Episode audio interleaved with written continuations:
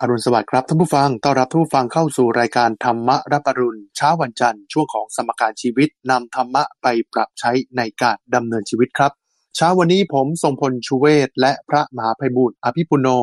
จากมูลนิธิปัญญาภาวนาดำเนินรายการครับ กราบนมัสการพระอาจารย์ครับ เชิญพรเชิญพรในทุกวันจันทร์สัปดาห์เว้นสัปดาห์ก็จะมีคุณทรงพลผู้จัดรายการบันทึกสถานการณ์นำประเด็นเรื่องราวข่าวสารในชีวิตประจำวันบ้าง ประเด็นต่างๆ ที่น่าสนใจบ้าง มาพูดคุยดูซิว่าเรามีธรรมะข้อไหนที่จะนำมาปรับใช้กันได้บ้าง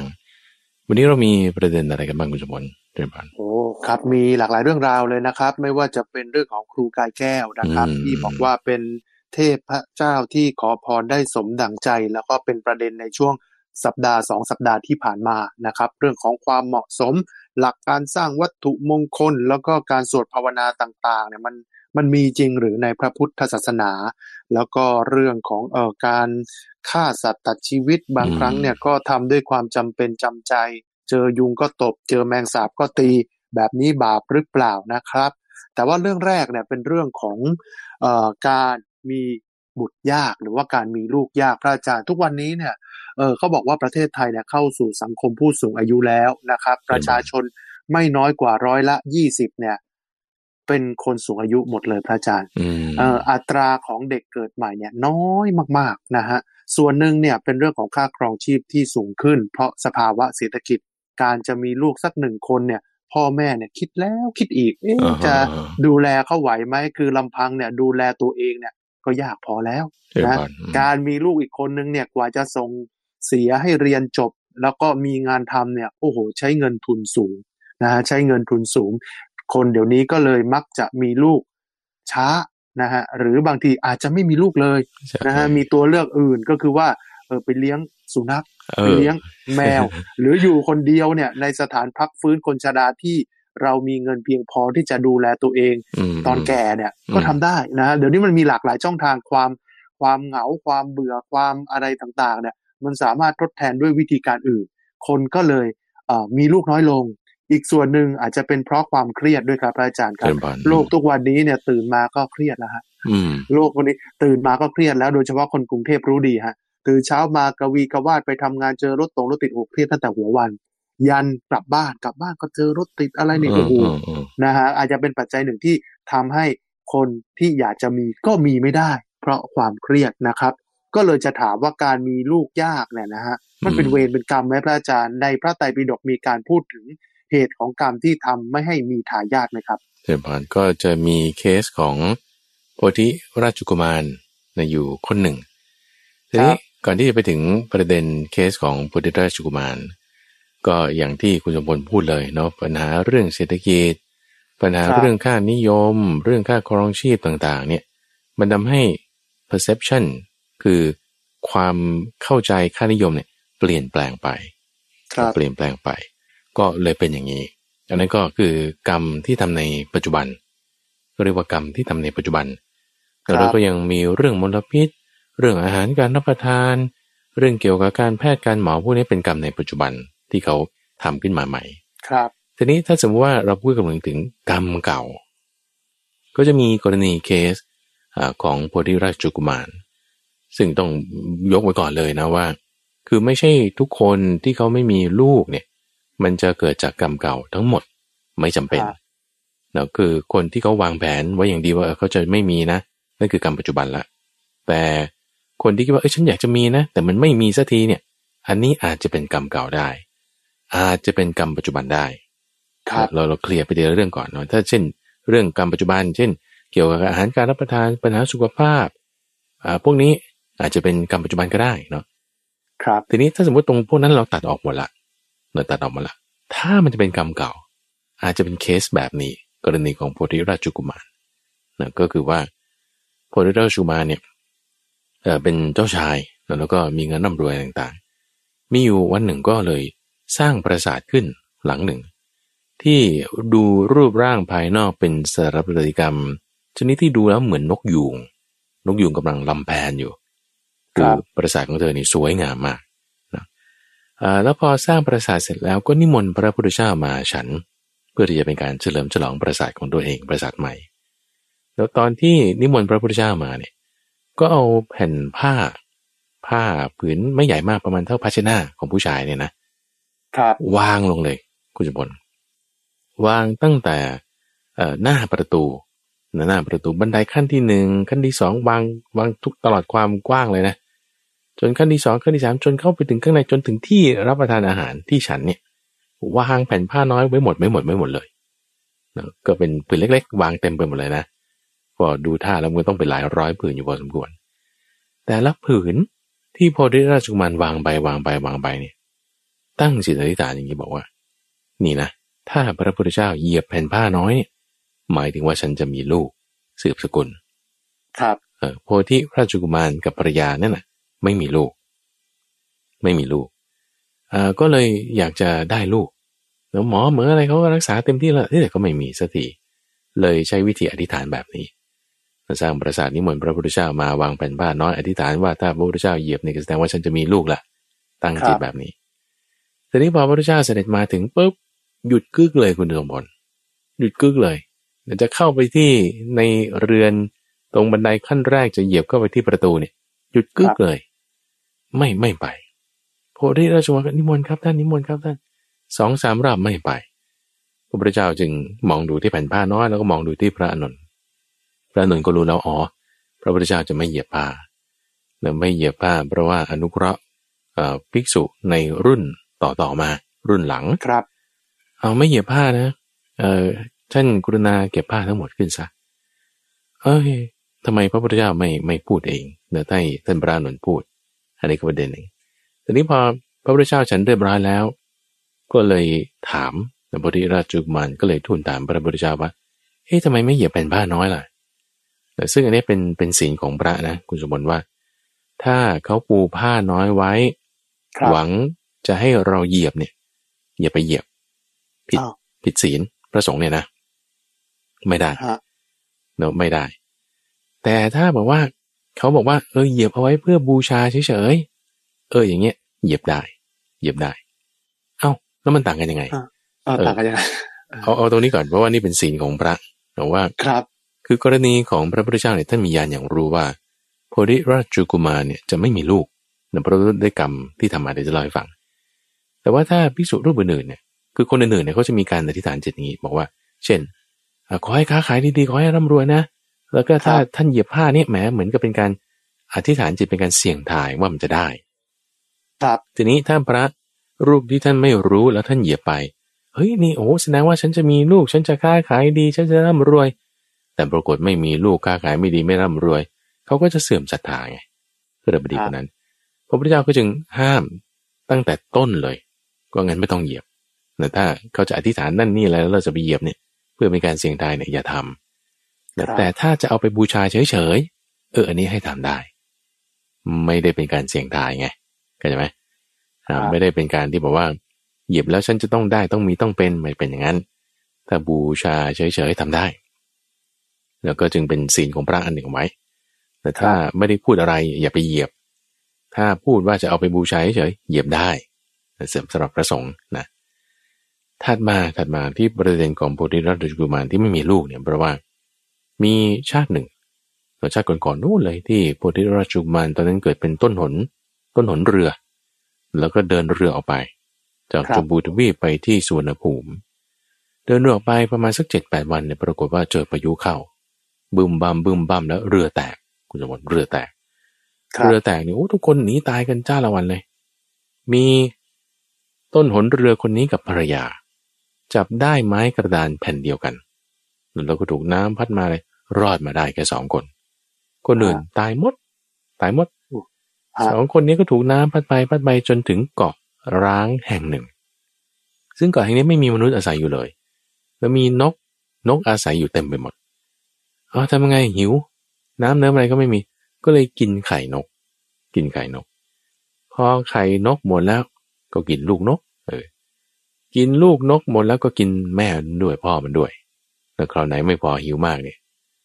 ก็ก็กินตัวพ่อด้วยตัวแม่ด้วย อยู่อย่างเงี้ยจนตลอดชีพ แล้วก็ตายลงที่เกาะแห่งนั้นรชาตินั้นของโพธิราชกุมารเนาะด้วยกรรมข้อนี้ท่านก็เลยบอกว่าทำให้โพธิราชกุมารในชาติปัจจุบันนั้นเนี่ยไม่มีลูก ทีนี้ท่านชี้แจงไว้อย่างนี้บอกว่า ในเคสของโพธิราชุมานชาตินู้นที่เป็นต้นหนเรือเนี่ยนะถ้าเกิดว่าคิดใหม่คือไม่ประมาท คำว่าไม่ประมาทนี่ก็คือว่าการฆ่าสัตว์นี่เป็นการกระทำที่ประมาทแต่พอแบบมักง่ายเอาฆ่ามันกินเลยอย่างเงี้ยนะทีนี้แต่ว่าคิดใหม่ว่าเออเราไม่ฆ่าลูกนกดีกว่า หรือถ้าฆ่าลูกมันก็อยากอยากฆ่าแม่มันอะฆ่าเอาไข่ใช่ไหมแต่ไม่เอาตัวน้อย หรือก็เอาไข่เอาตัวน้อยแต่ไม่เอาตัวแม่อย่างเงี้ยนะพยายามหาวิธีอื่นเช่นทำการเกษตรบ้าง ต่อเรือเดินทางหนีออกไปบ้างหรืออะไรบ้าง เนี่ยมันก็จะพอรอดได้บ้าง แต่ว่า ชาติที่เป็นต้นหนเรือเนี่ยประมาทตลอดครับแล้วก็ในเวลาที่ช่วงประมาทเนี่ยมันก็สามเวลาเลย ทั้งยามต้นของชีวิต ตอนยังเป็นหนุ่มแรกๆยามกลางแล้วก็ยามปลายในมนุษย์คนเราเนี่ยก็ตีซะว่าเก้าสิบปีเราสมมตินะเก้าสิบปีสามสิบปีแรกนี่ก็ปฐมวัยสี่สิบเอ็ดจนถึงหกสิบก็มาชิมวัยหกสิบเอ็ดจนถึงเก้าสิบนี่ก็ปัดชิมวัยแต่มีสาม เวลาต้นกลางปลายแต่บอกว่าต้นประมาทแต่กลางปลายไม่ประมาทเออช่วงกลางหลังสามสิบปลายบางทีอาจจะมีลูกได้ หรือถ้าต้นกลางประมาทปลายไม่ประมาทหลังหกสิบปลายบางทีมีลูกได้ท่านบาอย่างนี้แล้วในสองคนเนี่ย ทั้งสามีและภรรยาของต้นหนเรือ ประมาททั้งคู่ ประมาททั้งคู่ไม่ใช่ว่าภรรยาจะสะกิดสามีบอก นี่เธอเราว่าเราเราอย่าทำอันนี้แหละมันไม่ดี แต่แต่ไม่มีใครเตือนใคร ครับ ไม่มีใครเตือนใคร หรือสามีจะเรียกภรรยาว่าเออนี่เธอทำอันนี้ไม่ดีแล้วเราทำอย่างอื่นดีกว่า ไม่มีใครเตือนใคร แล้วก็เลยถ้ามีใครเตือนใครจะอาศัยคนนั้นในการที่จะมีลูกได้แต่เพราะว่ามันเป็นอย่างเงี้ยก็เลย ก็เลยไม่มีลูกอย่างนี้ ซึ่งจริงๆแล้วนะคุณโจในในเคสอย่างคุณเป็นเจ้าชายเงี้ยนะจะมีภรรยาหลายคนก็ได้แต่บลังอ๋อครับใช่ไหมแต่ว่าสมัยก่อนสมัยก่อนนู้นอ่า แต่ว่าโพธิราชกุมารก็ไม่ได้ยินดีหญิงอื่นไงก็ยินดีเฉพาะภรรยาของตนอันนี้ก็ดีจุดหนึ่งใช่ไหมแต่ว่าภรรยาคนนี้เขาไม่มีลูกไง ถ้าสมมุติว่าเราอย่างดูเคสเช่นว่า ถ้าสมมติภรรยานะสมมติภรรยาในชาติที่เป็นต้นหนเรือเนี่ย บอกสามีว่า นี่เธอเราอย่ากินสัตว์พวกนี้เลยมันไม่ดีนะเราทำการเกษตรหรือว่าต่อเรือเราออกจากที่นี่ดีกว่า แล้วเกิดแบบไม่ฆ่าสัตว์อย่างเงี้ยหยุดได้ใช่ไหมอาจจะอาศัยภรรยา ในการที่จะตั้งครรภ์ขึ้นมาได้ท่านว่าก็ว่าอาศัยภรรยาที่บางทีสุขภาพเธอจะเปลี่ยนแปลงไปหรืออะไรยังไง หรือถ้ากลับกันว่าสามีบอกภรรยาต้นหนเรือบอกว่าเฮ้ยเราเราอย่าทำอย่างนี้เลยเราทำอื่นดีกว่า ก็อาจจะแบบว่าพอดีราชุมานอาจจะให้คนอื่นอุ้มบุญให้เป็นต้นนะอ่าแล้วก็มีลูกขึ้นมาได้เป็นไปได้อันนี้คือท่านบอกว่านี่มีในมาในนิทานชาดกเรื่องของโพธิราชกุมาร ครับแล้วก็ยังมีเรื่องอื่นอีกนะว่าเกี่ยวกับเศรษฐีคนหนึ่ง นี่ก็เป็นเคสที่สองเคสที่สองเอ่อซึ่งเศรษฐีคนนี้ร่ำรวยมาก คุณสมบัติร่ำรวยมาก แต่ว่าตอนตายเนี่ยพอตายเสร็จปุ๊บเนี่ยพระเจ้าประเสนิโกศลเนี่ยไปเอาทรัพย์ของเศรษฐีเนี่ยเข้าสู่คลังหลวง เข้าสู่คลังหลวง เอาทำไมไปเอาเงินเขามาเข้าสู่คลังหลวง ก็เพราะเขาไม่มีทายาทเศรษฐีคนนี้นะไม่มีทายาท แล้วเวลาไปขนทรัพย์โอ้โหขนตั้งเจ็ดวันนะกว่าจะหมด เพราะทรัพย์เขาเยอะมากเยอะมาก ไม่มีทายาทไม่มีผู้สืบสกุลไม่มีญาติไม่มีอะไรเลยเอ้าแล้วความเป็นอยู่ของเขาเนี่ยนะรถที่ใช้ขับขี่ไปสมัยก่อนก็เป็นรถม้ารถเกวียนอะไรเงี้ยนะครับก็แบบเก่าสมซ้อปะท่าปะทางไว้ด้วยไม้ไผ่อืมฮะเอาไม้ไผ่มาซ่อมแซมไว้แทนที่จะเป็นไม้แข็งเนื้อดีไม่ใช่ กินอาหารเนี่ย คนใช้เนี่ยเล่าให้ฟังว่ากินอาหารนี่ก็คือกินข้าวที่มันเม็ดแตกๆหักๆกับส้มบักเซียนนะส้มบักเซียน มันไม่ใช่อาหารดีอะไรน้ำปักดองนี่นะฮะเออ เสื้อผ้านี่ก็ใส่เก่าๆขาดๆไม่ได้ใส่ผ้าเนื้อดีจากแคว้นกาสีสีสันสวยงามไม่มี เออ ตอนนั้นพอขนทรัพย์บรรจุท้ายเสร็จปุ๊บอ๋อก็เหนื่อยเหมือนกันแล้วก็เลยไปหาพระพุทธเจ้าเล่าเรื่องนี้ให้ฟังพระพุทธเจ้าก็เลยบอกว่า คนเนี้ย เศรษฐีเนี่ยที่ร่ำรวยมหาศาลได้เนี่ยเพราะว่า เคยให้สั่งให้คนใช้เราเอาอาหารไปใส่บาตรพระปัจเจกพุทธเจ้าแล้วด้วยบุญข้อนี้ทำให้เขาเกิดความร่ำรวยขึ้นมา ครับ และความที่เขาพอให้คนใช้เอาไปใส่บาตรเสร็จปุ๊บ ตอนนั้นก็เดินไปตลาดหรือไปหาพระราชานี่แหละ เดินกลับมาปุ๊บเนี่ย จังหวะที่กลับมาเห็นพระประเจกพระเจ้าพอดี เราก็เลยไปดูว่า ท่านได้อาหารอะไรใส่ในบาตรหรือยังคนใช้เราเอาอะไรใส่ให้หรือยังแล้วก็ไปครับชะโงกดูในบาตรในบาตรนั้นพอไปชะโงกดูในบาตรเห็นอาหารดีอย่างมากเลยนะโอ้โหเนี่ยอาหารดีๆนั่นนี่นอนอะไรต่างๆนี่เกิดเสียดายคุณสมบัติเกิดเสียดายอืมเสียดายว่า โอ้ย อาหารพวกเนี้ยเราไปเลี้ยงคนใช่คนนึงมันยังทำงานให้เรา เอาให้พระเนี่ยโอ้ยก็เดินไปกินแล้วคงจะนอนหลับไม่ทำอะไรคิดไปอย่างงี้อืมฮะ ด้วยกรรมข้อนี้นะด้วยกรรมข้อนี้ทำให้ชาติที่เขาเกิดเป็นเศรษฐีในปัจจุบันนั้นน่ะ ไม่ได้ยินดีในบุญหรือทรัพย์สินสมบัติที่ตัวเองมีเลยแทนที่จะได้กินข้าวดีๆ ไม่ได้กินดีๆ แทนที่จะได้ใส่เสื้อผ้าขับรถหรูๆไม่ได้ใช้ครับไม่ยินดีในก้อนนั้นครับคือเขียมเหนียวแบบตระหนี่สุดๆอะ ตัวเองก็ไม่ได้ประโยชน์จากทรัพย์ที่ตัวเองมี คนอื่นลูกเมีย ลูกน้องอะไรต่างๆ ก็ไม่ได้ประโยชน์จากทรัพย์ที่ตัวเองมี เขาเขามีอุปมาเปรียบเทียบอย่างนี้คุณสมบัติเหมือนหมาได้ปลากระป๋อง ครับ สุนัขได้ปลากระป๋องมันจะกินได้ไหมฮะไม่ได้ ไม่ได้นะเออสมัยก่อนไม่มีปลากระป๋องเขาก็จะมีสำนวนของนักเรียนภาษาบาลีก็จะพูดว่า สุนัขได้มะพร้าวอ่าสุนัขได้มะพร้าว แกะมะพร้าวไม่ได้ ไม่ได้ไม่ได้เนอะมีอยู่แต่ไม่ได้กินเนอะครับเหมือนเศรษฐีนี่แหละตระหนี่มาก มีทรัพย์อยู่จริง แต่ไม่ได้ประโยชน์จากทรัพย์เลย ไม่ได้เลยโอ้นี่ข้อที่สองถัดมาข้อที่สามที่ว่าทำไมเธอถึงไม่มีลูก เพราะว่าในชาติที่ตัวเองเอาบาตรเอาให้คนใช้เอาอาหารไปใส่ในบาตรพระประเจกพระเจ้านี่ปรากฏว่ามีพี่ชายแล้วพี่ชาย พี่ชายเนี่ยก็เอ่อ มีทรัพย์สมบัติคือเป็นพี่น้องกัน แล้วก็บริหารจัดการทรัพย์เป็นในระบบกงสีครับปรากฏว่าพี่ชายเนี่ยมีลูกเนาะแล้วพอลูกเนี่ยเริ่มโตเริ่มเดินได้ เริ่มพูดได้อะไรเงี้ย พ่อก็ตายไป พ่อตายไปฮะคือพี่ชายตายไป พอพี่ชายตายไปแล้ว หลานของตัวเองเนี่ย คือลูกของพี่ชายเนี่ยนะวันหนึ่งก็มาเดินจับมือเอ่อคุณอาอยู่ คือตัวเศรษฐีคนนี้นะ แล้วก็ชี้ไปที่แปลงนานั่นชี้ไปที่สวนนั่นชี้ไปนี่บอกเนี่ยของของฉันของฉันของฉันชี้ไปอย่างนี้ก็คือเหมือนกับว่าครับเป็นของพ่อฉันนี่คือของฉันนั่นแหละ อ่า อ่า ก็คงจะแม่บ้านเขาสอนมาหรือแม่สอนมาอะไรอย่างนี้ก็เลยพูดออกไปอย่างนั้นเศรษฐีคนนั้นที่เป็นน้องชายนี่นะเป็นคุณอาเนี่ย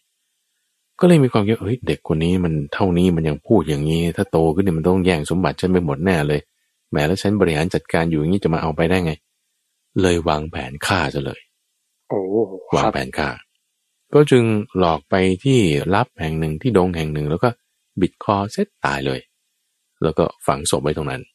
แต่ไม่มีใครรู้ไม่มีใครรู้คิดว่าแบบเด็กหายไปเฉยๆอะไรเงี้ยนะอืมอ่าครับเพราะว่าไม่ต้องการให้มาแย่งทรัพย์สมบัติไปเนอะด้วยกรรมข้อนี้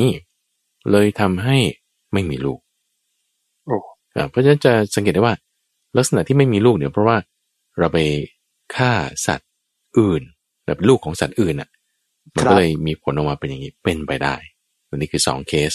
ยกตัวอย่างให้ฟังเชิญครับอืมครับอะนี่เรื่องของกรรมนะครับ ที่ทำให้ไม่มีทายาทนะครับ เป็นเอ่อสิ่งที่เป็นเรื่องเล่าใช่ไหมครับพระอาจารย์ใช่ตั้งแต่ในอดีตนะครับเออก็แล้วเวลาสร้างบุญสร้างกุศลละพระอาจารย์สมมติว่าเออตอนนี้ยังไม่มีลูกสักที เราอยากจะสร้างบุญสร้างกุศลเพื่อที่จะมีลูกเนี่ย ไปไหว้พระปางนั้นปางนี้ ที่เขามีความเชื่อว่าไปไหว้พระวัดนี้อืมเพื่อที่จะขอลูกเนี่ยเราเห็นกันเยอะฮะแบบนี้มันจะประสบสมปรารถนาไหมหรือ หรือมันมีวิธีการไหนไหมครับอืมที่จะช่วยให้มีมีลูกได้ด้วยกระแส แห่งศรัทธาพระพุทธศาสนาเดินพอดก็จะมีเคสอยู่เคสหนึ่งคุณสมบัติเป็นหญิงเข็นใจคนหนึ่ง หญิงเข็นใจนี่คือหมายถึงว่า เธอเนี่ยเป็นแบบจะไปทำงานที่ไหนก็ไม่มีคนรับ แล้วก็ยากจนเป็นขอทานอยู่ในเมืองครับครัเธบอเนี่ยก็ถูกข่มขืนนะหญิงคนเนี้ยถูกข่มขืนโดยชายคนนั้นชายคนนี้ มีลูกเนี่ย มีลูกตั้งเดือนนับก่อนนะก็คือ อุ้มอยู่ที่แขนซ้ายคนหนึ่งนะครับอุ้มอยู่ที่แขนซ้ายคนหนึ่ง แล้วก็เกาะอยู่ที่หลังคนหนึ่งสองคนแล้วนะอืมแล้วก็ครับจูงมือด้วยมือขวาอีกมือหนึ่งสามคนแล้วนะครับอะข้างหน้าเนี่ย เดินนำไปอีกสองคน สี่ห้าครับแล้วก็เดินข้างซ้ายเกาะเอวแม่เนี่ยอีกคนหนึ่งครัหบกใช่ไหมแล้วข้างหลังอีกคนหนึ่งเจ็ดแล้วฮะเจ็ดคน มีลูกชายเจ็ดคน แต่ไม่รู้พ่อเนี่ยคนไหนเนอะไม่รู้พ่อเนี่ยมาจากไหนจนกระทั่งมีอ่าอาจารย์บรามที่เป็นที่ปรึกษาของปุโรหิตของพระราชาในชาตินั้นเนี่ยเนาะฮะเอ่อพระราชาเนี่ยกับปุโรหิตเนี่ยไม่มีลูก ไม่มีลูกเลย เห็นหญิงเข็นใจคนนี้ว่าเอ้ยทำไมลูกคนนี้มันลูกดกเหลือเกิน แล้วทำไมเราไม่มีลูกเลย ก็เลยไปถามนางว่า นี่เธอทำยังไงเนี่ย ถึงมีลูกมากขนาดนี้ ดูพระราชาสิหรือว่าตัวฉันเนี่ยอ่าทำงานทำความดีต่างๆ นั่นนี่แล้วไม่มีลูกเลย หญิงคนนี้เขาก็กลัวกลัวอาทยาของบุโรหิตนะคือเป็นข้าราชการชั้นผู้ใหญ่นะถ้าเผื่อว่าตอบอะไรไปไม่พอใจเนี่ย ถูกจัดการได้ยิ่งสวยหนักเราไปอีก ลูกก็จะเลี้ยงไม่ไหวอยู่แล้วเนี่ย ครับเออก็เลยบอกมั่วๆไปคุณจะบนบอกว่าอ๋อเนี่ยฉันไปบนกับเทพเจ้าแห่งต้นไม้ใหญ่ตรงประตูเมืองว่าอย่างนี้ครับ โอ้บุโรหิตนี่พอใจมาก เพราะเกี่ยวกับเรื่องของพราหมณ์เรื่องการบูชาเนี่ยเขาพอใจอยู่แล้วเออก็เลยไปบนคราวนี้เอาบ้างแล้วก็คิดว่าหญิงคนนี้ก็ทำจริงแต่จริงๆเธอไม่ได้ทำนะคุณผู้ชมนึกออกปะ เธอไม่ได้ครับทำอย่างนั้น เธอก็แค่ครัมาบถูกข่มขืน แล้วก็มีลูกออกมา มันก็เป็นอย่างนี้ตามสรีระของเธอ ครับเนอะเอ่อทีนี้ปุโรหิตเนี่ยเขาก็ไปบนอะบนว่าขอให้มีลูกขอให้มีลูก บนอยู่ที่ต้นไม้ ต่อเทวดา ที่ครับสิงสถิตอยู่ที่ต้นไม้นั้น ปรากฏว่าก็ไม่ได้ ไม่ได้อ่าอ่าเออ นี่คือเรื่องราวมีมาในนิทานชาดกนะ มันจะมีทั้งสองครับแบบ ทั้งแบบที่ได้ก็มีเป็นเรื่องหนึ่ง ทั้งแบบที่ไม่ได้ก็มีฮะ ในที่นี้ก็คือหมายความว่า มันก็เกิดตามเหตุตามปัจจัยในคำส่วนที่จะบอกว่าเอ้ยต้องทำอย่างนี้นะเอ่อทำอย่างนี้คือเอ่อต้องบูชาด้วยอันนี้ไข่กี่ครับฟองแล้วก็เท่านั้นสวดอ่าบทนี้ไม่มีสอนในพระพุทธศาสนา ไม่มีอ๋อครับ คือคือคนเราบางทีเอ่อมีความปรารถนาเนาะมีความปรารถนาอย่างใดอย่างหนึ่งนะ แล้วก็อ้อนวอนขอร้องตั้งความปรารถนาไว้เนี่ย บางทีก็จะโดนหลอกได้ง่าย ครับ จะโดนหลอกได้ง่ายแล้วก็ทำอย่างนี้ถ้าพระอาจารย์จะแนะนำก็คือว่าตั้งมั่นในความดีเรารักษาศีลให้ดี รักษาจิตรักษาปัญญาอะไรต่างๆเราให้ดีศีลสมาธิปัญญา แล้วเราก็ตั้งจิตอธิษฐานก็แล้วกันเราตั้งจิตอธิษฐานบอกว่าเอ่อบุคคลใดเนาะที่ได้เคยทำกรรมร่วมกันมาครับแล้วก็ต้องการจะมาเกิดเนี่ยก็ขอให้ได้มาอาศัยการฉันเกิด แต่แค่ตั้งจิตอธิษฐาน โดยอาศัยความดีของเรา ครับ ก็ก็ประมาณนี้ ก็อืมถ้ามีก็มีไม่มีก็ไม่เป็นไรแล้วก็อยู่คนเดียวได้อย่างมีความสุข คือมีลูกไม่ใช่ว่าจะดีเสมอไปนะคุณสมบัติฮะทำไมอะ เราลองลองดูแล้วกันว่า พระอาจารย์ว่าไม่มีแม่คนไหนนะที่คิดว่า ลูกฉันคลอดออกมาแล้วโตขึ้นมาเนี่ย จะต้องไปเป็นนักฆ่าเป็นคนโจรกรรมเป็นคนทุศิลไม่มีนะไม่มีแน่นอนที่แม่จะปรารถนาให้ลูกเป็นอย่างนั้นใช่ปะล่ะอ่าอะแต่ใช่ทำไมครับทำไมนักโทษเต็มคุกอยู่ทุกวันเนี่ยอืมเออ เพราะบางทีมันก็ มันมันก็หลายอย่างมันไม่ใช่ว่าดีๆเสมอไปอ่าเป็นความผิดพลาดในการดำเนินชีวิต บางครั้งนั่นแหละไม่ใช่ว่าพ่อแม่สั่งสอนไม่ดี แต่บางครั้งลูกเนี่ยมีภูมิคุ้มกันในอารมณ์ต่ำเนี่ย ไปเจอนู่นเจอนี่เนี่ย แล้วก็อาจจะมีผิดพลั้งชั่ววูบมีหลายปัจจัยในชีวิตที่ทำให้คนเราเนี่ยหลงผิดหลงพลาดไปนะครับนั่นแหละนั่นแหละ แล้วก็บางทีอ่าเราคิดว่าอาจจะลูกจะตายหลังพ่อแม่โอ้ยลูกที่ตายก่อนพ่อแม่ก็มีใช่ปะล่ะอืมใช่ครับอืไม่แน่เหมือนกัไม่นแน่ ไม่แน่อ่า เราเอาความสุขเฉพาะหน้าที่หาได้ในปัจจุบันที่ละเอียดประณีตครับนั่นคือความสุขจากในภายใน แล้วก็ทำจิตให้หลุดพ้น อันนี้จะดีกว่าเจ็ดพันครับอ่าพูดถึงเรื่องของความเชื่อเรื่องของความศรัทธานะครับ การบนบานสารกล่าวอะไรต่าง ๆ เนี่ยเมื่อสักครู่บอกว่าเออเวลาคนอยากจะมีลูกแล้วไม่มีลูกเนี่ยก็มักจะไปตามวัดโน้นวัดนี้ถวายปัจจัยอะไรต่างๆ ตามความเชื่อความเห็นของ ที่เขาเล่ากันคือต่อกันมา บางทีก็หาต้นสายปลายเหตุไม่ได้เหมือนกันพระอาจารย์ แต่ในพุทธกาลเนี่ยไม่เคยมีเรื่องของการบนบาน หรือว่าการอ้อนวอนขอร้องเพื่อที่จะได้นู่นได้นี่นะครับ และล่าสุดนะพระอาจารย์คอืรับมอืมอืมเมื่อสัปดาห์ก่อนเนี้ยนะฮะก็มีข่าวเป็นติดต่อกันแล้วล่ะครับสองสามสัปดาห์เนี่ย เรื่องของการสักการะสิ่งศักดิ์สิทธิ์ที่มีความเชื่อว่าถ้าไปสักการะแล้วจะดลบันดาลให้ประสบความสำเร็จใน ด้านต่างๆ แล้วก็มีกระแสในโลกออนไลน์ แล้วก็โลกออฟไลน์เหมือนกันเรื่องของครูกายแก้วนะครับอืมแต่ก็มีทั้งคนที่ออกมาปกป้อง บอกว่าเห็นด้วยนี่ก็คือเรื่องของสิ่งเคารพสักการะเนี่ยที่ไม่ได้เป็นการเบียดเบียนตนเอง ไม่ได้เบียดเบียนผู้อื่น ยกมือเคารพสักการะเนี่ยก็มีกันมานานแล้วนะครับ อีกส่วนหนึ่งบอกว่า เอ๊พระพุทธเจ้าไม่เคยสอนด้านนี้ แล้วก็อืม แล้วก็รูปลักษณ์เนี่ยของของครูกายแก้วเนี่ยก็ดูค่อนข้างที่จะน่ากลัว ก็เลยบอกว่าเอ๊ะตรงเนี้ยมาวางไว้เนี่ยเอ่อมาประดิษฐานณพื้นที่เนี้ยอาจจะไม่เหมาะสมมีทั้งกระแสลบแล้วก็กระแสบวกก็คืออยากให้คงไว้ก็มีสำหรับผู้ที่เคารพและศรัทธากับอีกกระแสหนึ่งที่ไม่เห็นด้วย ไม่ควรที่จะมาวางจุดนี้ก็มีเหมือนกันนะครับ ประเด็นของเรื่องนี้นะฮะก็เป็นเรื่องของ เทพเจ้าที่จะขอพรให้สมหวังในด้านต่างๆนะครับ เลยจะถามพระอาจารย์ว่าหลักการสร้างวัตถุมงคลทางพระพุทธศาสนาเนี่ยมีหลักการยังไงครับพระอาจารย์ฮะเอ่อเรื่องมงคลในพระพุทธศาสนานี่มีอยู่ มีอยู่นะ มีอยู่ครับเอ่อก็สมัยนั้นเนี่ยตั้งแต่ในสมัยพุทธกาลแล้วคุณสมบัติก็จะแสวงหาสิ่งที่เป็นมงคลกันครับว่าอะไรจะเป็นมงคลอะไรมันจะดีต่อชีวิตอะไรมันจะทำยังไงเดี๋ยวบางคนก็เอาสิ่งที่เห็น เดี๋ยวไอ้เนี่ยรูปดีสวยงามดีอันนี้เป็นมงคลบางคนก็บอกเอาเสียง แต่ทีนี้พระพุทธเจ้าเนี่ยก็เลยเทศน์อธิบายว่าจริง ๆ มงคลเนี่ยมีอยู่สามสิบแปดอย่างเนาะไม่ใช่เป็นมงคลที่มีเนาะไม่ใช่ว่าเราต้องมีสิ่งนี้เราถึงจะมีมงคล แต่ว่าเป็นมงคลที่เราลงมือทำลงมือทำแล้วก็คือในพระสูตรที่ว่ามงคลละสูตร ที่เริ่มต้นด้วยว่าการไม่คบคนพาลเป็นมงคล การคบบัณฑิตเป็นมงคล การ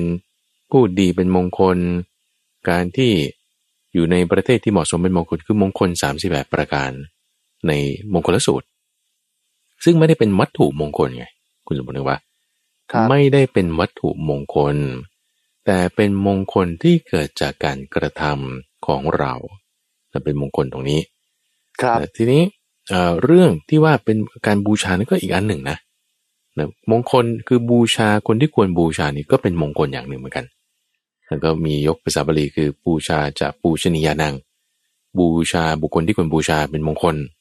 ครับแต่ทีนี้เราจะบูชาใคร เราก็ต้องเออรู้ถึงเหตุที่ว่าเราจะบูชาแล้วคืออันนี้พระอาจารย์ต้องการจะจะแยกส่วนให้นิดหนึ่งก่อนว่าอ่าการเอาเป็นที่พึ่งนี่ก็ส่วนหนึ่งการบูชานี่ก็ส่วนหนึ่งคนละอย่างกันครับนะลักษณะการบูชาอย่างเช่นมาก คุณเดินเข้าที่ทำงานคุณเจอหัวหน้างาน โอ้คุณนี่เป็นอธิบดี อธิบดีมาวันนี้ เอ้าก็ยกมือไหว้โอเคปะครับทีนี้อ่าอธิบดีกรมประชาสัมพันธ์เนี่ย ถ้าเกิดคุณไปสำนักงบประมาณเนอะลูกครับน้องของคนที่อยู่สำนักงบประมาณเนี่ยเขาไม่รู้จักอธิบดีกรมประชาสัมพันธ์ก็เดินผ่านกันเฉยไม่รู้จักเจ้าไม่ได้ไหวฉันก็ไม่รู้จักไงครับว่าคุณเป็นใคร คุณมีความสามารถยังไง คุณมีเอ่อความเป็นผู้นำยังไง คุณมีความเก่งกาจยังไง ไม่รู้ เขาก็เลยไม่ได้ยกมือไหว้ ก็คือเหมือนกันอะ แต่ว่าเราเจอพ่อแม่เราเป็นต้นอย่างเงี้ยเรากลับบ้านเราเจอพ่อแม่เราไหว้พ่อแม่เราอันนี้พ่อแม่เรา แต่พ่อแม่คนอื่นเราไม่รู้จักเงี้ยเราก็ไม่ได้ไหว้เขาอย่างงี้นะก็จะว่าครับครับเพราะเราก็ไม่ได้รู้ถึงคุณของเขาเนอะตรงนี้คือต้องการจะยกเคสว่า การบูชาไม่ว่าจะสมมติคนนี้เกิดตายไปอะไปเป็นไรไปเป็นเท้าวสกกัดเทวราชอ่าไปเป็นท้าวเวสสุวรรณไปเป็นครับพญานาคอะ ที่เรามักจะบูชากันตั้งแต่ก่อนนั้นมานานแล้วนะท้าวเวสสุวรรณก็คือยักษ์ที่ถือตะบองเนาะครับท้าวสกัดเทวราชก็คือพระอินทร์ตัวเขียวๆเขาสร้างสะพานให้ด้วยสะพานอรุณอมรินทร์แล้วแล้วก็ยังถึงพรหมสีหน้าด้วยมีสีแยกสีแยกพระพรหมอยู่ตรงราชประสงค์ครับแล้วแล้วก็ยังมีพญานาคด้วยนะโอ้พญานาคนี่มีหลายที่เลยนะเอ่อเหล่าเนี้ยก็คือเทวดาเป็นเทพเนอะแล้วก็เป็นเป็นคนมาก่อนเราเป็นคนมาก่อน ทำความดีอะไรต่างๆแล้วด้วยสี่อย่างคือศรัทธาศีลจาระปัญญาสี่อย่างนี้ จึงทำให้ไปเกิดเป็นเทวดาเหล่านั้น จึงทำให้เกิดเป็นเทวดาเหล่านั้น พระพุทธเจ้าบอกว่าบุคคลเหล่านี้เราบูชาได้ บูชาได้คุณจะบูชาเทพเจ้าเฮงเจียคุณจะบูชาเทพเจ้ากวนอู บูชาได้ไม่มีปัญหาครับบูชาในสองรูปแบบด้วยก็ได้ ให้ทานหรือว่าเอ่อบูชายัน บูชายันนี่คือเอาของไปตั้งไว้เฉยครับๆเช่นเอาไปศาลเจ้าแล้วเอาก็เอาเอาอะไรอะ เอ่อเครื่องสักการะเครื่องสักการะเออไปวางไว้เฉยเครื่องเส้นเครื่องเส้นอ่านั่นแหละไปวางไว้ จุดทูบอ่านั่นแหละตามวิธีอันนี้ครัก็บเรียกว่าเส้นไหว้ หรือสัมคำหนึ่งบูชายันยันยักษ์นะยอยักษ์เหมือนกับยอหญิงยอหญิงเนี่ยครับหมายถึงการให้โดยที่ไม่มีผู้รับ พอไม่มีผู้รับจะเรียกว่าให้ก็ไม่ได้ เพราะไม่มีใครมารับเขาก็เลยเรียกว่ายันเห็นไหมแต่ถ้าให้กรณีแบบมีผู้รับเนี่ยเช่นให้พระสงฆ์ คุณทรงพลเอาเงินให้เพื่อน อย่างนี้มีผู้รับ การให้นั้นครับได้ได้บุญนะ เราเอาอาหารให้สุนัข สุนัขมารับนะอ่าการให้นั้นได้บุญนะ ครับ มีผู้รับอย่างเงี้ยเรียกว่าการให้ แต่การตั้งไว้เฉยๆอยู่หน้าหลุมศพ อยู่ใต้ต้นไม้อยู่หน้าพระพุทธรูปบอกอันนี้อาหารอ่าถวายพระพุทธเจ้าเขาเรียกว่าอะไรอะอ่าอาหารบูชาบูชาข้าวพระพุทธอย่างเงี้ยนะครับอ่าพวกนี้คือการบูชายันทั้งหมด การบูชายันทั้งหมด ได้บุญน้อยกว่าการให้ทานแน่นอนอะเพราะว่าไม่มีผู้รับไง ไม่มีคผู้รัรับบนะคือถ้าถ้าเคสตรงกันหมดนะ เช่นมีศรัทธาหมด แล้วเอ่อผู้รับมีราคะโทสะโมหะน้อยเลยนะฮะการให้นะมีบุญได้บุญมากกว่า การตั้งบูชาไปเฉยๆ ทีนี้รูปแบบการบูชามีสองอย่างอย่างที่บอกอามิสบูชานั่นคือยันหรือทาน ยันยะหรือให้ทานได้ทั้งหมดอะไม่มีปัญหาได้ แล้วก็ไม่ได้ผิดอะไร ไม่ได้ผิดอะไร ทีนี้ต่อมาอีกคือที่ไม่ใช่อามิตรสิ่งที่ไม่ใช่ครับอามิตรการบูชาโดยไม่ใช่อามิตรซึ่งการบูชาโดยไม่ใช่อามิตรเนี่ยก็คือหมายความว่าคุณบูชาด้วยคุณธรรม แล้วเวลาเราจะบูชาเนี่ย เราต้องรู้ว่าเราบูชาเพราะอะไร ไม่งั้นจะเป็นการครับงมงาย ครับอะเขาบูชากันแล้วก็บูชาบ้าง อย่างนี้นะเอาบูชาเพราะอะไร สิ่งที่เราควรบูชาคือศรัทธาศีลจาระปัญญา มีเหล่านี้ไหมอ่ามีเหล่านี้ไหม ไม่ใช่อ้อนวอนขอร้อง การที่ว่าถ้าใครจะสำเร็จอะไรได้เพียงการอ้อนวอนขอร้องนะคุณสมบลพระพุทธเจ้าบอกว่า ในโลกเนี้ยจะไม่มีใครเสื่อมจากอะไร จะไม่มีครับ เอา้าคนที่อยู่โรงพยาบาลก็จะหายกันหมด ใช่ บอกให้อ่าพ้นจากโรคภัยไข้เจ็บ ไม่เจ็บไม่แก่ไม่ป่วย ไม่ตายเป็นไปได้เหรอครับปลิดทิ้งหายเลยไง ถ้ามันเป็นไปได้ไง ถ้ามันจริงไงใช่ไหมล่ะฮะคนตายในโลกนี้จะไม่มีอ่าวัดจะไม่มีก็จะไม่ไม่ต้องมีเมนแล้วฮะไม่ถ้าอย่างมีนั้นอ่าก็ทุกคนก็จะรอดหมด แต่ว่ามันไม่เป็นอย่างนั้นไง มันไม่เป็นอย่างนั้นครับใช่ไหมมันมีเหตุมีปัจจัยไม่ใช่เหตุเดียวไม่ใช่ผลเดียวแล้วทีนี้คนที่เขามีศรัทธา คนที่เขาจะเรียกว่าศรัทธาก็ก็ไม่ใช่ศรัทธาในคำสอนของพระพุทธเจ้าอะเนาะก็จะพูดก็คืองมงายเชื่อนะอะอะเชื่อความอะเชื่ออะเป็นความเชื่อชนิดเป็นหนึ่งความเชื่อแบบหนึ่งมีวามของคนนั้นศรัทธาอืมครับ ซึ่งพระพุทธเจ้าก็บอกไอ้ความเชื่อนี่ดีอยู่นะทีนี้มันอยู่ที่ว่าคุณเชื่ออะไร ถ้าเชื่อสิ่งที่ผิดความเชื่อนั้นไม่ดีแต่ความเชื่อเนี่ยดีอยู่นะ แต่ถ้าเชื่อสิ่งที่ผิดเนี่ยโอ้โหมันไม่ดีแต่ความเชื่อดีอยู่ถ้าว่าคุณเอามาเชื่อสิ่งที่ถูกไอ้ยอันนั้นดีครับ ก็เลยเลยต้องเปรียบเทียบอย่างนี้ก่อนว่า ถ้าสุดตรงข้างหนึ่งเลยนะคุณสมบัติสุดตรงข้างหนึ่งเลยคือ คนที่ไม่เชื่ออะไรเลย คนที่ไม่เชื่ออะไรเลย อะไรก็ปฏิเสธหมดทุกอย่าง คนแบบเนี้ยยิ่งแย่กว่าอีก ยิ่งแย่กว่าอีกทำไมงั้นนะเพราะว่าเขาจะไม่มีหิริโอตปะ ไม่มีความเกรงกลัวอะไรเลย จะฆ่าคนจะทำอะไรผิดได้ง่ายครับๆเข้าใจปะเพราะเขาไม่ได้เชื่ออะไรเลยเขาไม่ได้เกรงกลัวอะไรเลยไง คือไม่ได้เชื่ออะไรเลยเหตุผลไม่มี แต่ไอคนที่บอกว่าฉันไม่ได้นับถือศาสนาอะไรอะจริงๆแล้วเขาก็ยังนับถือความดีอะแหละถูกปะล่ะเขายังอืมเชื่อในความดีเอ้ยอันนี้ดีกว่าอีกเข้าใจไหมคนที่บอกว่าฉันไม่ได้นับถือพุทธไม่ได้นับถืออิสลามไม่ได้นับถือคริสต์แต่คุณยังเชื่อมั่นในความดีเอ้าฮะเชื่อมันในความดีนี่มันดีอยู่แล้วมันก็เป็นความเป็นศาสนาหนึ่งก็ว่ากันเถอะนะอะครับอ่าเป็นศาสนาหนึ่งที่คุณเชื่อมั่นในความดี แต่นี้พระอาจารย์กำลังพูดถึงว่า คนที่ไม่เชื่ออะไรเลยจริง ๆ นะ แบบปฏิเสธหมดทุกอย่างความเป็นเหตุเป็นผลก็ปฏิเสธ ความดีก็อ่าปฏิเสธอย่างเงี้ย ครับอ่าอันเนี้ยไม่ดีนี่คือสุดตรงข้างหนึ่งอันนี้เป็นพุทธพจน์ด้วยนะ เป็นพุทธพจน์ด้วยว่า พวกที่ปฏิเสธเหตุและผล คือเขามีทิฏฐิชื่อเรียกว่าอาเหตุกะทิฏฐินะปฏิเสธเหตุและผลพวกเนี้ยแย่มากๆเลย เพราะว่าเขาจะไม่เกรงกลัวอะไรเลย จะทำชั่วได้ทุกอย่างอะว่างั้นเถอะ ครับ ทีนี้สุดตรงอีกข้างหนึ่ง ก็คือ เชื่อที่แบบว่ายังยังไม่ถูกต้องนะคือคือมันต้องไล่ขึ้นมาอย่างนี้ก่อนว่า ไม่เชื่ออะไรเลยนี่ก็สุดตรงข้างหนึ่งใช่ไหมดีขึ้นมาอีกนิดนึงคือ ยังมีที่พึ่งอยู่ยังมีความเชื่ออยู่แต่ว่ายังไม่ถูกอะอย่างสมมติเราเชื่อพญานาคฮะเอาพญานาคนี่ดีไหมดีสิพญานาคเป็นผู้มีศีลนะถ้าคุณนับถือพญานาค ท้าวเวสสุวรรณหรือพระอินทร์ด้วยความที่ท่านมีศีลนะโอ้นี่ยกนิ้วให้คุณคุณนับถือถูก ครับ แต่ถ้าคุณนับถือพญานาคพระอินทร์เอ่อเทพเจ้าอะไรต่างๆก็แล้วแต่ ด้วยความว่าเออเนี่ยจะบันดาลทรัพย์ให้อ่าเนอะจะถูกหวยอ่าเอถูย่างกนี้ดีหวยร่ำรวย แล้วก็จะพ้นทุกข์เงี้ยนะให้จะบรรลุนิพพาน อันนี้ไม่ถูก งมงาย ครับ อันนี้ผิดแต่แต่แต่ผิดมันก็ยังดี ยังดีกว่าไม่มีอะไรเลยก็จะเพราะว่าเขายังมีความเกรงกลัวความละอายต่อบาปอยู่บ้าง ครับอ่าจะจะทำผิด อืมก็ยังเออฉันมีเทพเจ้าเฮ่งเจียนะรักษาอยู่ฉันไม่ทำหรอกความชั่วอะเขาเขาเขายังคิดได้ดีบ้างไงเข้าใจปะครับ ดีขึ้นมาอีกดีขึ้นมาอีกดีขึ้นมาอีกก็คือว่า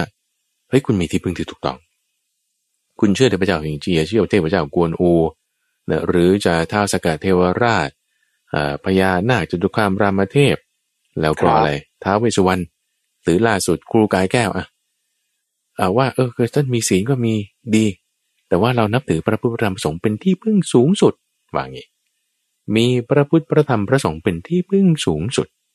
แต่คำว่าสูงสุดเนี่ยคือหมายถึงว่า พาไปพ้นทุกข์พาไปพ้นทุกข์ซึ่งก็ต้องปฏิบัติตามอริยมรรคมีองค์แปดการที่ เช่น พระมหาไปบูรณ์เนอะหรือคุณจบลอย่างเงี้ยหรือธรรมฟังอย่างเงี้ยมีพระพุทธพระธรรมพระสงฆ์เป็นที่พึ่งอันสูงสุดเนี่ย ไม่ใช่หมายความว่าเรายกมือไหว้หัวหน้าไม่ได้หรอหรือว่าเราจะไหว้พ่อไหว้แม่ของเพื่อนเนี่ยทำไมเราจะยกมือไหว้ไม่ได้ ไหว้ได้สิครับ เพราะว่าครับนั่นก็เป็นบุคคลที่ควรนับถือบูชาได้ใช่ไหมในความดีตามเหตุผลที่ท่านมีนั้นนั้นนั้นนั้นครับแต่แต่เราไม่ได้ว่ายกมือไหว้พ่อแม่ว่าเออเนี่ยพ่อแม่จะไม่ฉันนิพพานได้พ้นทุกข์ มันมันคนละเหตุผลกัน เพราะฉะนั้น ความเชื่อต้องเป็นความเชื่อที่ประกอบด้วยเหตุและผลนี่ถึงจะเรียกว่าเป็นความเชื่อที่ถูกต้อง ถ้าไม่ประกอบด้วยเหตุและผลเป็นความเชื่องมงายแต่เชื่อที่ไม่มีเหตุและผลเนี่ยก็คือ เอาเอาเชื่อเรื่องที่มีเหตุมีผลก่อนนะจะพูดถึงสี่อย่างเนาะคือหนึ่งครับความเชื่อเรื่องกรรมคือความเชื่อเรื่องกรรม ว่าเอ่อกรรมนะสองให้ผล นะและสามเชื่อว่าเอ่อใครทำกรรมไรไว้ก็จะได้รับผลของกรรมนั้น แล้วก็ที่สี่คือความเชื่อในเรื่องการตรัสรู้ของพระพุทธเจ้าครับความเชื่อนี่จะทำประโยชน์ให้สำเร็จในชีวิตของเราได้ ด้วยเรื่องของกรรมไงไม่ใช่เรื่องการอ้อนวอนก่อร้องนี่อืมต่างหากฮะโอเคแล้วเชิญพรครับ ครับ ก็การเคารพสักการะวัตถุมงคลหรือสิ่งศักดิ์สิทธิ์เนี่ยไม่ใช่เรื่องผิด เพียงแต่ว่าขึ้นอยู่กับวัตถุประสงค์ที่เราจะเคารพศรัทธา ถ้าเราหวังว่าเราจะให้สิ่งสิ่งหนึ่งเหล่านั้นเนี่ยดลบันดาลให้เราเกิดโชคลาภเกิดความสำเร็จโดยที่เราจะไม่ลงมือทำอันนี้ถือว่าเป็นความเชื่อที่อาจจะไม่ถูกต้องนะใช่แต่ถ้ายึดมั่นในสิ่งหัวใจของท่านว่าท่านเป็นคนมีศีล ท่านเป็นตัวอย่างที่ดีแล้วนำสิ่งเหล่านี้ไปน้อมปฏิบัติในชีวิตของเรา นั่นจะเป็นทางที่ถูกต้องนะครับ คือบางครั้งเราต้องมองว่าวัตถุประสงค์ในการสักการะบูชาเนี่ยเราได้อะไรนะครับ พระอาจารย์เรื่องของการสักการะบูชานอกเหนือจากการบูชายัน เรื่องของการถวายของเส้นไหว้แล้ว พิธีกรรมสิ่งหนึ่งเนี่ยที่มักจะเกิดขึ้นในขณะที่ไปเคารพสักการะสิ่งศักดิ์สิทธิ์คือ การสวดภาวนาครับอืมพระอาจารย์ จะมีบทสวดบาลีต่างๆ ด้วยความเคารพครับพระอาจารย์ครับ ผมเชื่อมั่นว่าคนส่วนใหญ่เนี่ยนะฮะเวลาไปสักการะสิ่งศักดิ์สิทธิ์ต่างๆ ไม่ว่าจะเป็นพระพุทธรูปอะหรือแม้แต่เป็นท้าวเวสสุวรรณหรืออะไรต่างๆเนี่ยมักจะมีบทสวดที่เราไม่มีทางจะแปลออกหรอกครับคนที่แปลออกเนี่ยก็มีนะฮะคือคนที่เรียนบาลีมา แต่บางคนเนี่ยอย่างผมเนี่ยผมแปลไม่ออกหรอกครับ พระอาจารย์ว่าสวดที่เราสวด กี่จบสามจบบ้างเก้าจบบ้างทนแดดร้อนๆ แล้วก็ไปไปสวดภาวนาเนี่ยนะฮะแล้วก็สุดท้ายก็ขอพรเนี่ยการสวดภาวนาด้วยบทเหล่านี้เนี่ยในทางพระพุทธศาสนา หรือมุมมองพระอาจารย์อาจารย์มองว่ายังไงบางครั้งเราสวดแล้วเราไม่เข้าใจ เราสวดแล้วไม่รู้ความหมายจะได้ได้บุญได้อานิสงส์ตามนั้นไหมครับเชิญพรตรงนี้พระพุทธเจ้าเรียกบทพวกนั้นเนี่ยเรียกว่ามนต์ของพวกปรามมนต์ของพวกครับปรามครับ ลักษณะ คำสอนของพระพุทธเจ้าเนี่ยคือ ความเป็นเหตุเป็นผลแล้วครับแล้วก็ให้เกิดปัญญาให้เกิดปัญญา แต่ว่าลักษณะที่เป็นมนต์ของพวกรามเนี่ยคือลักษณะว่าเสกเป่า เป็นเวทมนต์อย่างนั้นอะครับคือถ้าเราเข้าใจคาถาคำกล่าวของพระพุทธเจ้า โดยความที่มันเป็นเหมือนเวทมนต์อย่างเงี้ย อันนี้คุณเคยเข้าใจผิดโอ้เข้าใจผิดฮะฮะเข้าใจไหมเข้าใจผิด แต่ที่ต้องเข้าใจให้ถูกคือว่า ต้องให้เกิดปัญญา คำสอนทั้งหมดของพระพุทธเจ้าเนี่ยให้เกิดปัญญาครับแต่ปัญญาคือความเข้าใจ ความเข้าใจ ความเข้าใจในเรื่องนั้นๆ อย่างดี ทีนี้ระดับของความเข้าใจเนี่ย มันก็จะอาศัยได้หลายอย่างคุณสมบัติอาศัยความหมายก็ได้เราอาศัยความหมายที่ว่าเราต้องแปลให้ได้ เราถึงครับจะจะเข้าใจได้ก็ได้ครับเนาะนี่ก็เคสหนึ่ง หรืออาศัยความเข้าใจจากการเห็นเราเห็นก็ทำอย่างนี้ก็เนี่ยเราก็จะ พอจะเข้าใจอะว่าเช่นคือคนนี้เดินมาเอ่อเร็วๆมาแล้วทำหน้าก็ไปก็ไปด้วยการครับเห็นนี้เราอาจจะเข้าใจว่าเออเขาคงจะหาห้องน้ำโดยที่ยังไม่ต้องพูดคุยก็ได้อย่างเงี้ยครับหรือความเข้าใจบางอย่างเกิดจากเสียง เกิดจากเสียง เช่นเสียงนกร้องกุ๊กกักกุ๊กกักอย่างนี้ปุ๊บเราจะเข้าใจว่าเฮ้ยมันหาตัวเมีย บางทีครับอาจจะเกิดความเข้าใจในแบบนั้นได้เราอาศัยอ่าเสียงอาศัยภาพ อาศัยอ่าพวกนี้ได้ครับดังนั้นหมายความว่า การสวดมนต์เนี่ยเอ่อพระอาจารย์เห็นด้วยนะ รู้สึกว่ามันดี ทีนี้ความเข้าใจในระดับเสียงที่สวดเป็นไปได้และเป็นไปได้ โดยที่ยังไม่ได้เข้าใจความหมายในคำที่กล่าวนั้นเลยก็ได้เนอะเพราะว่าทุกอย่างมันจะมีอารมณ์ติดมากับด้วยสิ่งนั้นเสมอครับอย่างเช่นว่าเรื่องราวที่เราคิด เรื่องที่เราคิดเนี่ยเป็นธรรมารมณ์ไม่ได้ต่างอะไรกันกับ เสียงภาพหรือกลิ่นหรือรสอาหารแต่ ซึ่งเหล่านี้จะมีอารมณ์ที่ติดมากับมันด้วยเสมอฮะโอเคนะ เพราะฉะนั้นบางทีเราอาจจะไม่ได้เข้าใจคำพูดนั้นหรอก แต่คำพูดนั้นมันจะมีอารมณ์ที่ติดมากับมันด้วย เราอาจจะเข้าใจอารมณ์นั้น ผ่านกระบวนการทางธรรมารมณ์แต่ไม่ได้เป็นเสียงเป็นความหมายเข้าใจไหมอ่าเพราะฉะนั้นครับถ้าเราเข้าใจบางประการได้แล้วให้เกิดปัญญาจิตสงบเอ่อความจะเกิดปัญญาได้จิตมันต้องสงบ ถ้าบางทีคุณสวดมนต์แล้ว แต่จริง ๆ ข้อนี้มันเป็นหนึ่งในสิ่งที่จะทำให้ถึงวิมุตติห้าประการนะการสวดเนี่ยเป็นไปได้ครับแต่ว่าสวดไม่ใช่สักแต่ว่าสวดสวดสวดแล้วก็ฮาเลลูยาปิ้งปิ้งขึ้น คุณบรรลุธรรมแล้วคอะรับไรเงี้ยไม่ใช่นะครับไม่ใช่เป็นมนต์แบบนั้นเนอะแต่มนต์หมายถึงคำสอนเนี่ย พอสวดสวดไปเสร็จปุ๊บมีความเข้าใจในอัตถะและธรรมะบางประการเกิดขึ้น จิตสงบนั่นว่าอย่างนี้นะ จิตสงบ สงบแล้วมีปีติมีปราโมทจิตเป็นสมาธิเกิดปัญญานี่นี่ตรงนี้ เกิดปัญญา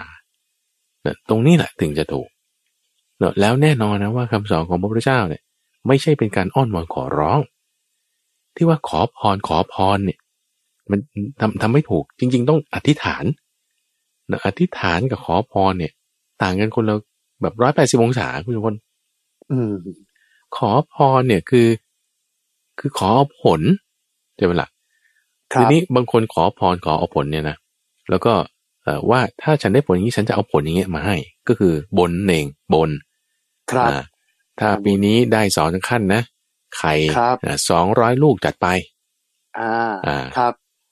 ไข่สองร้อยลูกจัดไปนะอ่าปีนี้ได้สองขั้นนะ ทั้งสองอย่างยังไม่ได้อะหนึ่งรูปปั้นที่คุณไปขอก็ยังไม่ได้ไข่สองร้อยลูกสองร้อยลูกนะ ตัวเราก็ยังไม่ได้สองขั้นด้วยซ้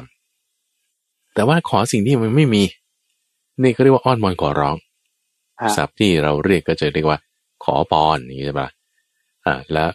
อ่าถ้าไปขอกับพระแล้วพระพูดออกมาก็เออขอให้รวยนะ ขอให้สวยนะขอให้ถูกไว้ยเออพระก็บอกว่าพระให้พรอย่างนี้ใช่ปะอ่าก็พนมมือรับเฮ้เฮ้กันเสร็จปุ๊บโนผิดหลักเลยคุณสมบัติแต่สิ่งที่ถูกเนี่ยไม่ใช่ขอพรอ้อนวอนแบบนั้น แต่อธิษฐานถึงจะถูกคอรับธิษฐาน อธิษฐานไม่เหมือนกับการขอพรต่างกันร้อยแปดสิบองศาฮะตรงที่ว่า อธิษฐานเนี่ยคือการสร้างเหตุ อธิษฐานแปลว่า การตั้งใจมั่นอย่างแรงกล้าในการที่จะทำสิ่งใดสิ่งหนึ่ง ตั้งใจมั่นอย่างแรงกล้าในการที่จะทำสิ่งใดสิ่งหนึ่ง ซึ่งในที่นี้คือสร้างเหตุ อธิษฐานเนี่ยเป็นหนึ่งในบารมีสิบอย่าง ที่พระพุทธเจ้าจะต้องทำครับพระพุทธเจ้าก็อธิษฐาน ตอนเป็นบริษัทเนี่ยไม่ใช่ว่าไม่อธิษฐาน แต่อธิษฐานเนี่ยไม่ได้ขอเอาผลนะเข้าใจปะแต่อธิษฐานสร้างเหตุในความที่จะเป็นสัมมาสัมพุทธะจะไม่ย่อท้อจะไม่เลิกกลางคัน จะไม่แบบหนีจะไม่เลิก จะสร้างครับเหตุแห่งความเป็นพระพุทธเจ้า อธิษฐานนี้ตั้งใจมั่นอย่างแรงกล้าครับเพราะฉะนั้นต้องการยกเคสคุณสมบัติยกตัวอย่างเช่น เด็กคนหนึ่งเขาต้องการสอบเข้ามหาวิทยาลัยให้ได้ แต่ซึ่งอันนี้เป็นเรื่องที่อาจารย์พูดเมื่อสัปดาห์ก่อนนี่มั้ง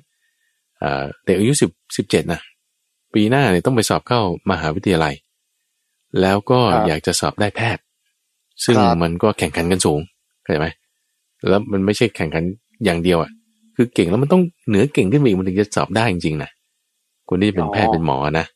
ครับเอ้เพื่อนเขาก็ไปบนกันนะเออไปบนกันนะว่าถ้าผ่านนะเราจะเอาสิ่งนี้ไปถวายนั่นนี่ เด็กคนนี้เขาก็เลยอืมไม่แต่ว่า เราเป็นผู้ที่ตั้งมันในพระพุทธธรรมสงฆ์เราจะบนดีไหมไม่ก็อยากบนอยู่เหมือนกันนั้นถ้าได้แล้วก็ค่อยไปทำอะไรไม่เสียหายนั่นนี่นอนใช่ปะแต่แต่พระอาจารย์แนะนำเขาอย่างนี้ว่า ให้อธิษฐานดีกว่า อธิษฐานนี่คือการตั้งใจมั่นอย่างแรงกล้าในการที่จะทำสิ่งใดสิ่งหนึ่ง เช่น ในที่นี้คือ คนที่เขาจะสอบติดมหาวิทยาลัยได้เนี่ยเขาต้องอ่านหนังสือวันละกี่ชั่วโมง ไม่น้อยละครับ ไม่น้อยละแปดชั่วโมงอะตีซะนะวันละแปดชั่วโมงแปดชั่วโมงนี่คือธรรมดานะห้าชั่วโมงนี่คิดว่าน้อยไป แล้วบางคนนี่สิบสองชั่วโมงอ่านหนังสือ โอ้ครับคุณต้องอ่านหนังสือวันละแปดชั่วโมงโอเค ฉันอธิษฐานนะฉันอธิษฐานต่อหน้าเทพเจ้าเฮงเจียนะหรือต่อหน้าครูกายแก้ว หรือต่อหน้าจตุคามรามเทพอ้าวอ่าครับถ้าจะให้ดีก็ไปต่อหน้าพระพุทธเจ้าค่ะไปต่อหน้าพระพุทธรูป แล้วก็ตั้งจิตอธิษฐานว่า นี่ ฉันอธิษฐานคือตั้งใจมั่นอย่างแรงกล้าในการที่จะอ่านหนังสือให้มันได้วันละแปดชั่วโมง ครับ ถ้าไม่ได้ไม่เลิกนี่ อธิษฐาน ขอนะขอนะขอเนี่ยคือขอไม่ใช่ขอเอาผลนะ แต่ขอว่าไอ้บุญกุศลที่ฉันทำมาเนี่ย ขอให้ฉันทำสิ่งนี้ได้ สิ่งนี้นะ สิ่งนี้คือหมายถึง อ่านหนังสือวันละแปดชั่วโมงให้มีกำลังใจ โอเคนะทีนี้พอไปถึงอยู่ตอนหน้าหนังสือเนี่ยไอไอตอนที่ ไม่ได้อ่านมันไม่ง่วงไงคุณสมบัติครับ ตอนที่ไม่อ่านหนังสือมันไม่ง่วง แต่พออ่านไปได้สักสองหน้าเนี่ยมันง่วงดันดี เป็นทุกคนหรือเปล่าครับ ผมก็เป็นพระอาจารย์ก็เป็นคุณสมพล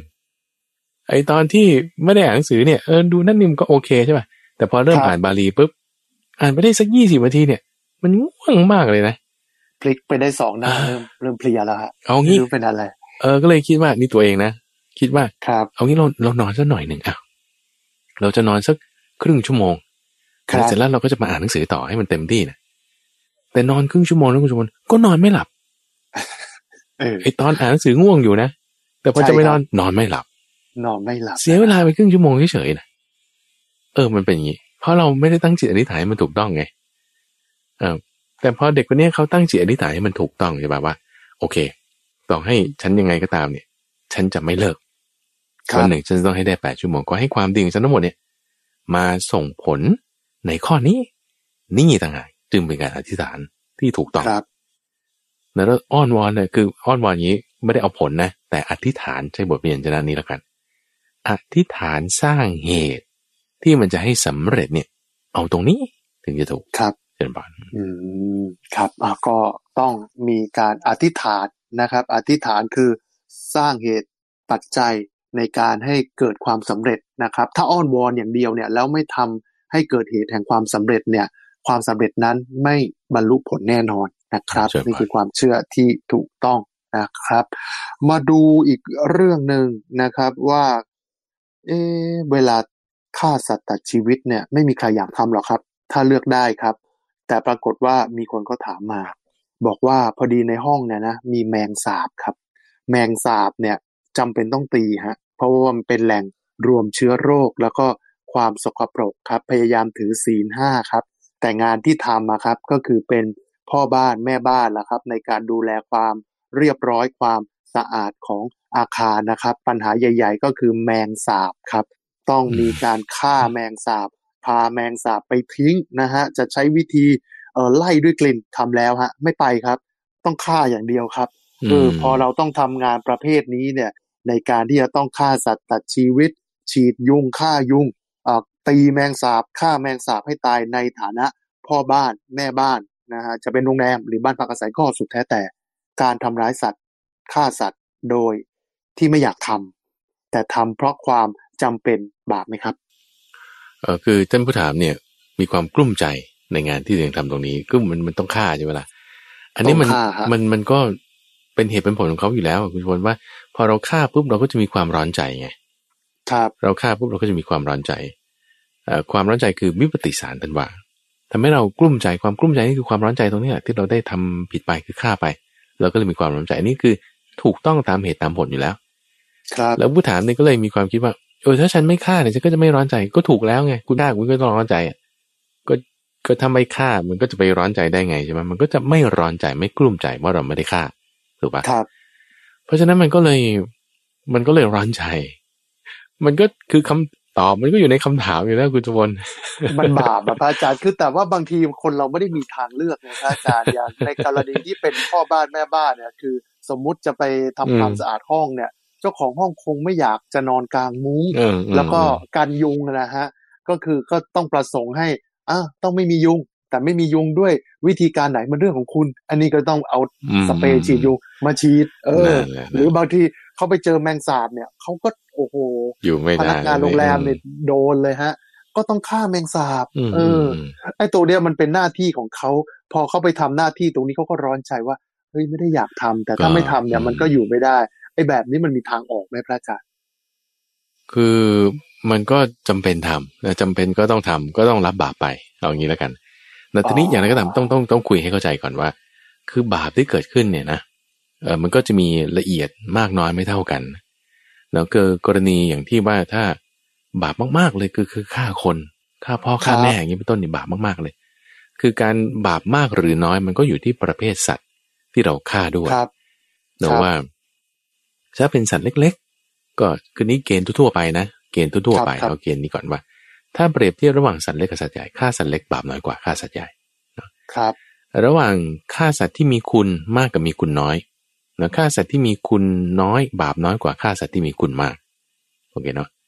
อ่าเปรียบเทียบระหว่างฆ่าสัตว์ที่จะเบียดเบียนเรากับสัตว์ที่ไม่เบียดเบียนเรา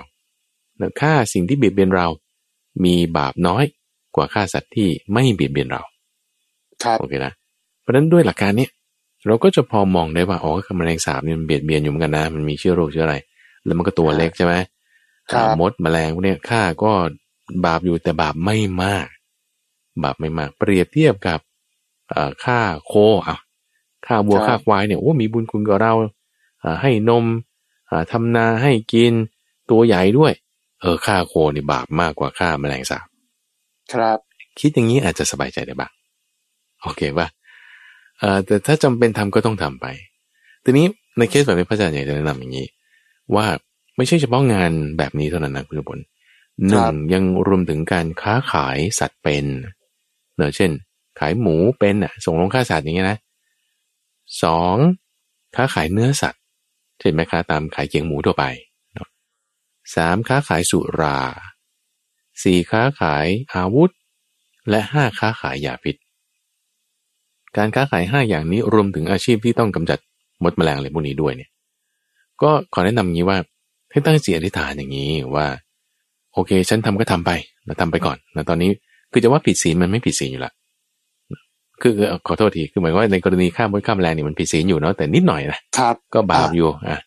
บาปครับอยู่แต่ไม่มาก เราตั้งจิตอธิษฐานอย่างนี้บอกว่าโอเค ด้วยความดีที่ฉันมีฉันทำก็ทำอย่างอื่นไม่ได้ก่อนแต่เช่น เรายังรักษาศีลได้ไม่เป๊ะเออครับ ก็ให้ทานก่อนแล้วกัน หรือไม่ก็ฝึครักบทำสมาธิอะ ฝึกทำสมาธิได้เท่าที่มันได้เนอะครับเราก็ใช้บุญกุศลก้อนเนี้ยตั้งจิตอธิษฐานแล้วตั้งครัจิตบอธิษฐาน ขอว่าด้วยความที่ฉันทำเนี่ย ให้มีโอกาสใหม่ ๆ เราเข้ามาในชีวิต เราจะหางานฉันจะหางาน ฉันจะหางานที่มันไม่ต้องเบียดเบียนชีวิตสัตว์ดีกว่าคอรัย่าบงเงี้ยตั้งจิตแบบนี้ พอเราตั้งจิตแบบนี้ด้วยความดีที่เรามีนะคุณสมบัติตาเรามันจะเปิด ตาเราจะครัเปิบดคำว่าตาเปิดหมายถึง เราจะเห็นโอกาสอื่นในชีวิตหรือที่มันจะเข้ามาที่มันจะเฮ้ยช่องทางนี้ทำอาชีพใหม่ดีกว่านะจะไม่ขายสุราละจะไม่ขายเนื้อสัตว์จะไม่ขายอ่าสัตว์เป็น ฉันไม่ต้องไปมาเบียดเบียนสัตว์แบบนี้ฆ่ามันกำจัดแมลงมันมีช่องทางอื่น อย่างเนี้ยก็ก็อธิษฐานอย่างนี้ก็แล้วกันเราก็อาศัยความดีอื่นที่เราทำเช่นให้ทาน เช่นทำสมาธิไป แล้วก็ครับจะ จะไปแนวนี้ดีกว่าเชิญพันครับอะนี่ก็คือเรื่องราวนะครับ ที่นำมาฝากกับท่านผู้ฟังครับ ในเช้าวันจันทร์ช่วงของสมการชีวิตนำธรรมะไปปรับใช้ในการดำเนินชีวิตนะครับ ก็จะมีทั้งเรื่องราวข่าวสารนะครับ แล้วก็ประเด็นอะไรต่างๆนะครับ ที่ท่านผู้ฟังได้ส่งกันเข้ามาครับ พระอาจารย์ท่านผู้ฟังสอบถามกันเข้ามาแล้วครับว่า ถ้าจะมีคำถามหรือจะติดต่อสื่อสาร กับพระอาจารย์เนี่ยจะสามารถติดต่อผ่านช่องทางไหนได้บ้างครับอ่าก็มีสองช่องทาง ตอนนี้เราก็มีทางปริศนีย์นะส่งเป็นจดหมายหรือปริศนียบัตรมาที่ที่ทำการของมูลนิธิปัญญาภาวนาได้เลขที่ 431ทับ20 เลขที่ 431ทับ20 ถนนประชาราชสาย 2 บางซื่อกรุงเทพ 10800 431ทับ20 ถนนประชาราชสาย 2 บางซื่อกรุงเทพ10800 หรือว่าทางเว็บไซต์ก็ได้ แล้วตอนนี้เรามีเว็บไซต์ที่ถ้าจะฟังย้อนหลัง ก็ไปที่ปัญญา .org p a n y a org แล้วก็ตอนนี้พระอาจารย์ก็กำลังมี challenge นั่นคือกิจกรรมท้าให้ทำกิจกรรมท้าให้ทำเป็นกิจกรรมที่ท้าให้ทุกฝั่งเนี่ยมานั่งสมาธิครับนอนเจ็ดวันต่อเนื่องกันนะโดยทำจะแบบ ต้นต้นง่าย ๆ หรือแบบกลางๆเอาสักสิบห้านาทียี่สิบนาที หรือแบบขั้นสูงเอาชั่วโมงหนึ่งทุกวันนตลอดเจ็ดวันนี้แล้วพอทำเสร็จเรียบร้อยมันก็จะมีระบบที่เก็บคะแนนแล้วต้องล็อกอินเข้ามาเพื่อที่จะดูผลการปฏิบัติของเรา จะมีการเทศอะไรต่างๆ ให้ฟังแต่ละวันต้องฟังอันนี้แล้วเพื่อจะได้ทำสมาธิอย่างนี้อันนี้ก็ไปที่เว็บไซต์อันหนึ่งคือมีปัญญามีปัญญาก็คือ M E P A N Y A นะเติม M E เข้าไปหน้ามีปัญญา .org เราไปที่เว็บไซต์นี้แล้วมันก็จะมีหน้าที่จะบอกกิจกรรมขั้นตอนกฎระเบียบในการที่เราจะร่วมสนุกกันกิจกรรมท้ายทำนี้แล้วก็จะได้ของรางวัล แล้วก็จะอยู่ในมีปัญญา ไม่ใช่ว่าสะกดเป็นภาษาไทยนะ สะกดเป็นภาษาอังกฤษนะแต่อ่านออกเสียงว่าเป็นมีปัญญา m e p a n y a o r g เป็นกิจกรรมท้าให้ทำเจริญบาน ครับ ทั้งหมดนี้เป็นเรื่องราวที่นำมาฝากคุณผู้ฟังในรายการธรรมรับรุณเช้าวันจันทร์ช่วงของสมการชีวิตครับ วันนี้เวลาของทางรายการหมดลงแล้ว ผมทรงพลชูเวศและพระมหาไพบูลอาภิปุโนจากมูลนิธิปัญญาภาวนา ลาท่านฟังไปก่อนพบกันใหม่ในครั้งหน้า สวัสดีครับเชิญบาน